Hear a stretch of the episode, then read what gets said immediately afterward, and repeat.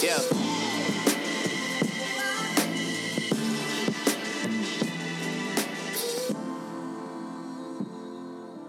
Welcome to Views from Stadium Boulevard, but more specifically, Views University. I'm Harley Johnson, and I'll be hanging with you for this short episode, breaking down something um, in the realm of Michigan sports. Um, I'd like to remind y'all that Views U is for those of you that may not know much about the stuff Hannah and I are talking about over on Views from Stadium Boulevard, but would like to. Um, football and eventually basketball can be a lot to juggle on top of coursework and stuff on campus. So Hannah and I are here to be that soundboard um, for all you guys um, to just filter your questions, thoughts, concerns. Um, we're here for that. So um, we'd love to help you when it comes to breaking down Michigan sports that we cover. Um, so Han covered the who's who of Michigan football in the very first episode of Views U, and most recently she talked about basic football, like the X's and O's, like all that like basic, um, like scoring, uh, positions, like all that information Han went over. So if you're looking for something like that, uh, go check out those episodes. They're super short. Um, real easy to listen to and you'll learn a lot. Um, I covered the stats, uh, basically the box score, um, in my first episode. Um, so if that's something that is confusing to you, you might want to check that out. Um, but yeah, we cover a lot of ground in those. So uh, yeah.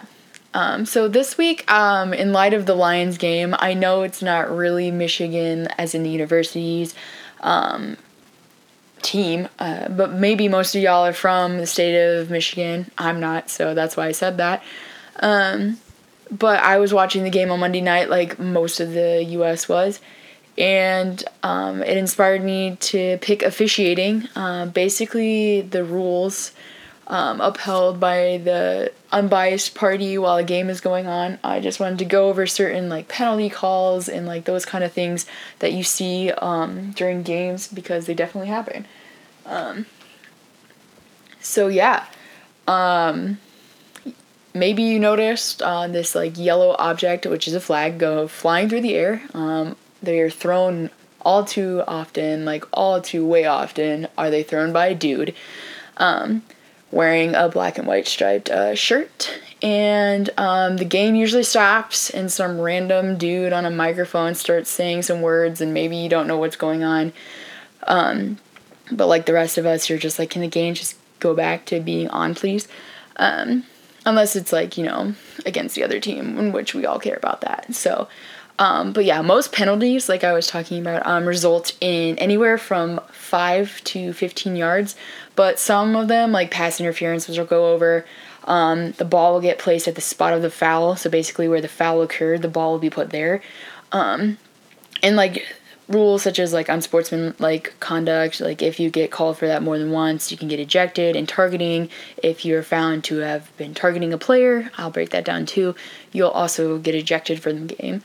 Um, but yeah, so um, I'll just pick some of the things that you will most likely see during uh, an everyday game, and um, hopefully um, you'll start to recognize it, I guess, out on the field. Maybe, maybe not. Sometimes it's hard to see when you're like super far away. Um, so something that gets called quite often is um, like holding. Uh, basically, that's holding, like physically holding or restraining, I guess is a better word for it, um, another player when they're not in possession of the ball. Um, you see that a lot with like tugging on jerseys. It happens frequently on the line, um, whether that's from the D line or the O line of whatever team is out on out on the field. Um, so that's something that gets called quite often. Um, it's a little hard to see when you're far away, but it happens a lot. So that's what that is. Um, another thing that gets called is offsides. So that's specifically when the defense crosses the line of scrimmage, basically where you line up with the ball um, before uh, the play starts. Um, so a lot of teams will try and like draw the defense off sides to get that five yards because you'll get the automatic first down, um, and that can be used to your advantage um, to either continue uh, your drive or to be within like field goal range or within the red zone. So like Sometimes teams specifically uh, try and lure the defense offsides. Um, it's just a matter of if it happens or not. Um, so on the flip side of that are, is false starts. So it's basically offsides, but for the offense. So a false start is when the offense um, moves before the um, snap of the ball or the clap or whatever they're listening for, um, and then that results in them getting a five yard penalty. So they're moving back, so that goes to the disadvantage of the offense. Um, but yeah, the defense is probably trying to lure um, the offense off, off to um, do a false start. Um, so those are the ones you kind of see a lot, and like our team is like real shaky with those, so like we're usually like being called for one of those. Um, but another one that you probably see a lot is pass interference, or like hope to see a lot is pass interference. Um, so this can happen either um, on the offense, like it can be offensive pass interference, or it could be on the defense, so defensive pass interference. Um, and that's basically when a player is going up for the ball, trying to catch it, um, but the person that is deemed the eligible receiver, whether that's on offense or if that's on defense, um, isn't fairly allowed to catch the pass that's moving forward. Um, the the best way I can like describe that is from the Lions game. um, so uh, the receiver went up for the ball, um, but the Packers cornerback, basically the dude that covers a receiver, um, he's on the secondary of a defense, just slung his arm over the chest of the, one of the Lions receivers, um, and so they weren't able to catch the ball. Um, that wasn't called, but we'll get into that maybe. Um, but that's what it is in a sense. It's like you're negating the ability of the receiver to catch the ball, um, thus giving your team an unfair advantage. Um, a lot of the times, our team will try. You'll see most often um, when we're going for a deep ball, like a pass that goes for more than maybe 10 yards, um, you're trying to draw the pass interference. Um, because, like I said earlier, if you get called for pass interference, the ball goes to where the foul happened. So the further down the field you throw it, that's where the ball goes. So you definitely want to use that to your advantage, and sometimes we get it, and more likely than not, it's just an incomplete pass. so you start over. Um, let's see. Another big one that it's like almost like a not like a site of controversy, but like it's still relatively new. So a lot of like refs and spectators and players alike don't really know like the full like clarity on this rule, but it's targeting. Um, and that is essentially to really protect the players from head injury. Um, is a huge, huge concern, um, especially for football players. Um, in the long run, like head injury is like super serious, and they're trying to make the game safer. Um, but a lot of people are confused on like kind of like murky idea of targeting. But anyways, um, in a very, very, very basic um, definition of what targeting is, is um, it's a the a player is deemed defenseless. Um, I'll use Dylan McCaffrey as an example. Um, he had he he didn't get called for targeting, but he had two guys called for targeting against him um, in the Wisconsin game. So Dylan left the pocket, um, basic, and then when he ran the ball, he went to start sliding, um, thus becoming defenseless. Um, when you start as a quarterback into the sliding motion, you become a defenseless player. Um, uh, but one of the Wisconsin's um, defensive players um, lowered his head, which is a big no no, or your shoulder, and you drive it into the um, the opponent's uh, helmet. Um, and if you're lucky, you don't get knocked out. Um, but in Dylan's case, uh, you got a concussion and multiple weeks off. So, um, like I said, it's meant to really protect players. Um, be- but sometimes it's like hard um, because sometimes it's very blatantly targeting um, and players should be ejected for it, but sometimes it's not really clear as is it was, you know. Um, but for the second targeting call that Dylan got, like, not him, like he didn't target anybody, but against him, it was definitely definitely targeting. So um, if you haven't seen that video, that is a perfect example. Um, yes. Uh, let's see what else do I have here. Um, other things you'll probably see, um, just like basic things like roughing the passer or the kicker. Um, essentially, it's like when the ball is no longer in the uh, passer, which is most likely the quarterback, or the kickers, most likely the punter's hands, um, and you make contact with them, uh, you can get called for um, roughing the passer or the kicker. Intentional grounding sometimes happens. Um, that's when a quarterback goes to uh, throw the ball, usually to avoid getting sacked, um, and the ball doesn't cross um, back to the line of scrimmage, so he gets called for intentional grounding. Um, and sportsmanlike conduct is, or just an unsportsmanlike, is often called too. Um, but with this one, um, it doesn't necessarily just have to be um, a player out on the field. Um, Harbaugh has been called for unsportsmanlike conduct. Um, I'm pretty sure uh, during the Oklahoma Texas game last week, both teams, um, before the game even started, um, they got into this like scuffle, and both um, teams were hit with unsports- unsportsmanlike. Um, so it's basically just anything when the ball is not in play, um, and player, and a player, players, coaches, other random people on the sidelines, um, do anything that's inappropriate to it could be against inappropriate to an official or somebody else on the field or as in the opponent basically. You're not going to be called for unsportsmanlike conduct against your own team unless like you don't like your teammates but whatever. Um, but another thing i wanted to do just to throw some shade at sparty um, you can get called for having 12 men on the field.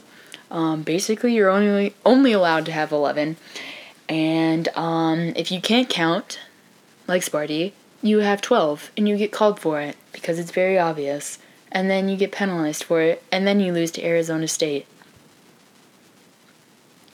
Life can be brutal. um, but yeah, like I mentioned, like these kind of rules um, are really like in place to kind of either protect players or to make the game seem fair. Um, but human error obviously um, seems to play like a crucial role in this and a lot of spectators can get really really frustrated with calls.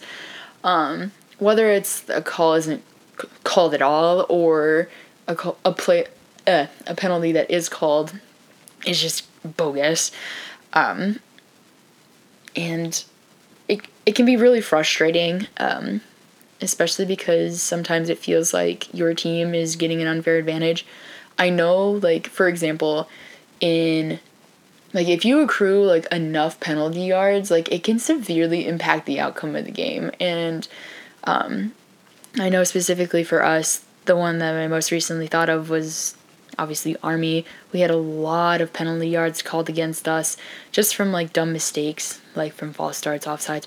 But like any of those like penalty yards, like your opposing team can like use that to their advantage and you can lose games. Um, just like more often than not, like if you have enough penalty yards, like the odds of like winning, I don't know if this is actually true, um, just seem like really diminished to me personally.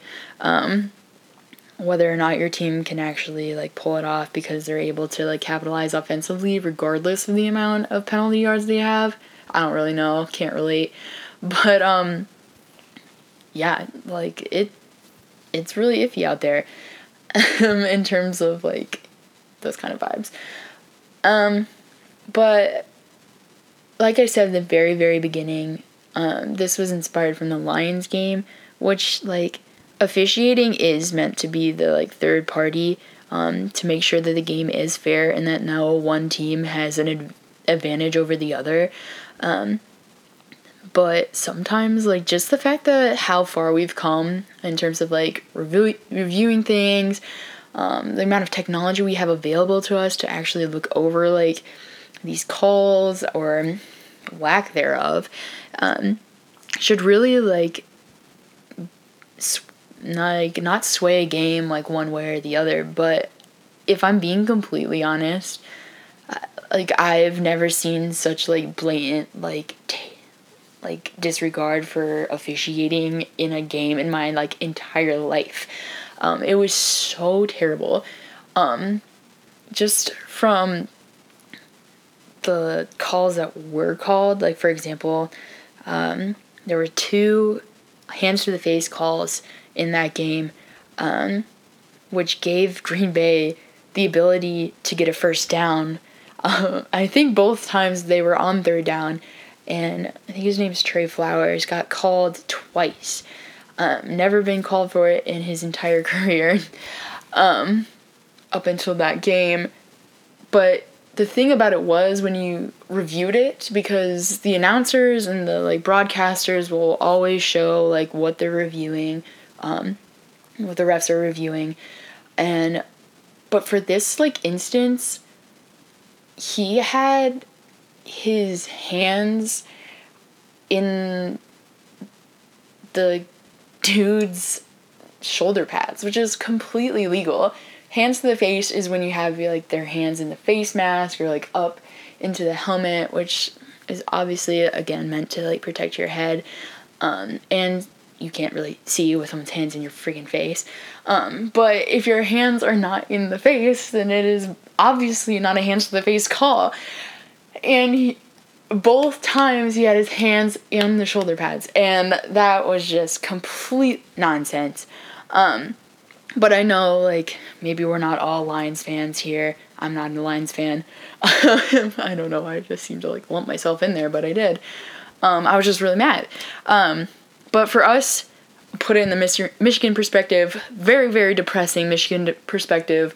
But for us, the one that hurts the most and probably traumatizes us and haunts us to this day was the fact that JT Barrett when he ran for it on fourth down in 2016 was short of the goal line, but the refs gave him the first down and we lost the game. And that's the whole concept of what I wanted to say was that sometimes like for as good as this concept is supposed to be, it it just sometimes just seems that there's no regard for it and that one team is favored. And that's it just gives rise to those kind of like ideas and notions. And i know football is not about any of those things. But just like blatant miscalls like that with all this knowledge and technology available to us it's just baffling that things like this are occurring um and that they can severely impact how a game turns out um but yeah that's basically all I wanted to cover.